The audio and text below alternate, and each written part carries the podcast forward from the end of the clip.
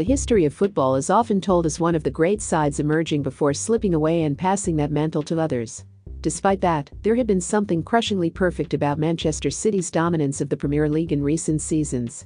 100 points and 100 goals in 2017-18, and becoming the first club to retain the title in a decade in 2018-19 was one thing. Another thing was the sense that English football's late embrace of tactical progress was a process that was now complete. The best mind in the world was blowing away the competition with football of a level we had never seen before. Tactically, Pep Guardiola's City seemed unstoppable. Liverpool's slow but near certain march to the title this season ruins that narrative. Jurgen Klopp's side are clearly lacking nothing at all in terms of tactical sharpness, with the attention this season rightly being on the staggering benefits he has gained from his fullbacks. The German deserves plenty of credit for adapting his heavy metal football of old and adding a touch of symphony. Just as important, though, in the imperious, unrelenting way in which Liverpool have shrugged off challenge after challenge to their credentials this season, is the benefit of Klopp's psychological prowess. Nobody would dispute the importance of psychology in football, but it is an element that is rarely analyzed in great detail. We are all familiar with the winning mentality that gets champions over the line, the poisonous vacuum that opens up in clubs when a manager loses the dressing room, and the phenomenon of the new manager bounce. You can't put a number on a good mentality, though, and it's difficult to see the exact contribution it makes, compared to a tactical switch or substitution, for instance, all too often, discussion of mentality gets lost in false narratives about defeated teams completely lacking it and winning teams having it in droves. Just think how many times a game has been analyzed of a losing team failing to close down their opponents, with the mantra along the lines of lazy, gutless, lethargic. Fans often accuse a team in poor form of lacking passion or interest creates rancor. The reality is far more complex. Few lazy people beat off the millions of competitors to become professional footballers, after all. If you've played regular football of any kind, it's unlikely you've ever gone into a match planning to take it easy at all. Even if you don't care too much for your teammates, there is such a risk of personal shame. Sometimes everything will just seem to click together and other times everything will fall apart disastrously having the motivation to get to a loose ball a fraction of a second ahead of your opponent, to do enough to shrug off a defender or block a shot is incredibly important, perhaps even more so in an age when the tactical approaches of leading teams have largely coalesced into a similar style of possession based attacks, combined with pressing and quick breaks.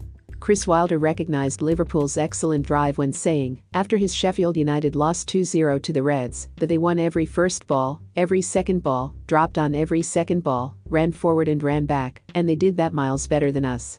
Any good manager should be able to make his players want to run through walls, as the cliche goes, but Klopp appears to be able to make his players run through them faster than anyone else.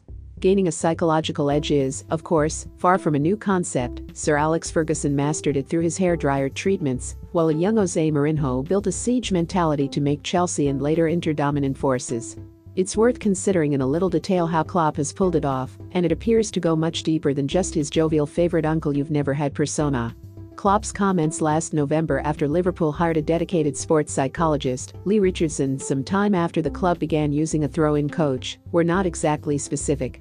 It's not that we test him. It's not like this, it is not let's have a look if the boys behave better.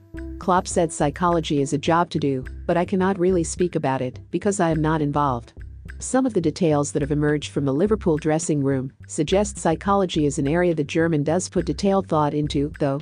Georginio recently told The Athletic that the manager did his pre-match team talk at the 2018 Champions League final in Kiev with a shirt tucked into a pair of Cristiano Ronaldo branded boxer shorts.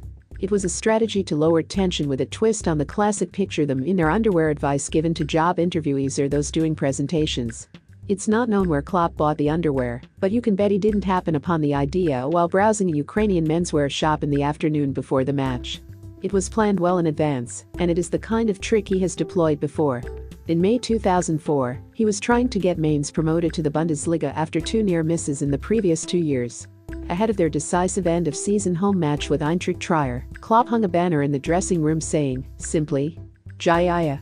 It was an effort to go against the German tendency to approach critical situations with utmost seriousness by lightening the mood instead, and it worked. Relieving pressure has been a vital consideration this season, as Liverpool carry the weight of expectation of a first title in 30 years. Klopp's words in press conferences on coping with pressure have often come back to the same message his team should enjoy being in a high pressure situation. In December 2018, he promised his team would enjoy the ride of the 2018 19 title race.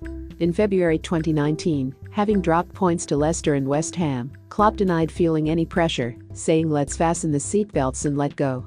When Liverpool's formidable fixture list in December 2019 was raised, including Champions League, Club World Cup and League Cup ties, the German said his players would try to enjoy the most intense period of their lives. While many see this as Klopp trying to get his players to buy into his relaxed approach, it could also be built on a clear psychological strategy. His message fits with the popular growth mindset trait in psychology, a way of thinking that focuses on effort above results, which should come automatically with the right effort, and highlights the importance of embracing challenges. One of its pioneers, Carol Dweck, said, If parents want to give their children a gift, the best thing they can do is to teach their children to love challenges, be intrigued by mistakes, enjoy effort, and keep on learning. Effort is what Klopp sees as having defined his playing career in the absence of huge talent, and it seems like he identifies with players of a similar character. As a delighted coach celebrating guiding Mainz to promotion to the Bundesliga, he shouted into a camera his pride at making Marco Rose, a seriously hardworking but technically limited defender, and the current Borussia Mönchengladbach manager, a Bundesliga player. Klopp hasn't reinvented the wheel with any of this, but he has seemingly applied a coherent, clear and highly motivational psychology with great effectiveness, which goes a long way to providing exceptional leadership. Just like in telling a joke, the secret to good psychological guidance lies in the delivery. While his predecessor in the Anfield hot seat, Brendan Rodgers, clearly put a lot of effort into finding a winning psychology, his efforts got ridiculed for having a hint of David Brent about them. That may be unfair given his record in management, but it reflects the clear fact that Rodgers, like pretty much any other manager in the game, is not blessed with the sheer charisma of Klopp, which is, of course, a huge help in getting a group of younger players with varied backgrounds and characters to subscribe to his way of thinking. While it is tempting to imagine Klopp was born with a huge grin on his face and proceeded to bear hug the midwife, his charisma and psychological strength was most likely built bit by bit. His background and career seems to have provided all the pillars he has needed. Perhaps it has something to do with being born in Swabia, the region stereotyped as the hardest working in Germany. That his father was a traveling salesman, a job requiring a fair amount of social and psychological wit, may have played a part. Klopp has joked that he was the only one to fail a gymnastics test during his studies of sports science in Frankfurt, which took him up to master's level, but I suspect he was a more attentive student than he lets on. What is for sure is that in his playing days, Klopp experienced the transformative power of a system designed to channel sheer grit and effort, as Wolfgang Frank revived a struggling Mainz side by introducing a revolutionary new pressing system. Shrugging off two near misses to get Mainz promoted and then defying the odds to take Borussia Dortmund to back-to-back Bundesliga titles must have given Klopp all the self-belief he needs to carry out his approach. Klopp has now coined the term mentality monsters in both the German and English languages. Pep Guardiola was using a similar idea to Klopp's embrace of effort over results when he said in November, It's not a good message for society, for our kids, for our teenagers, to show them that only the winner is perfect. What is important is the effort, the commitment, the situation. The tone and the context were vitally different, though. With a gap opening in the title race, the message surely wasn't designed to help his players revel in the pressure, rather, it was a plea for outsiders to take the pressure off by not making too much of Manchester City's disappointing results. It sounded like a man who knew the tactical advantage he had enjoyed in the past had been cancelled out, and a man who realized his title race opponents had a decisive psychological edge. Remember to follow Golia by hitting the follow button and slapping a 5-star review on the show or tapping the love icon. Let's get to 1 million followers and tune in daily for new episodes.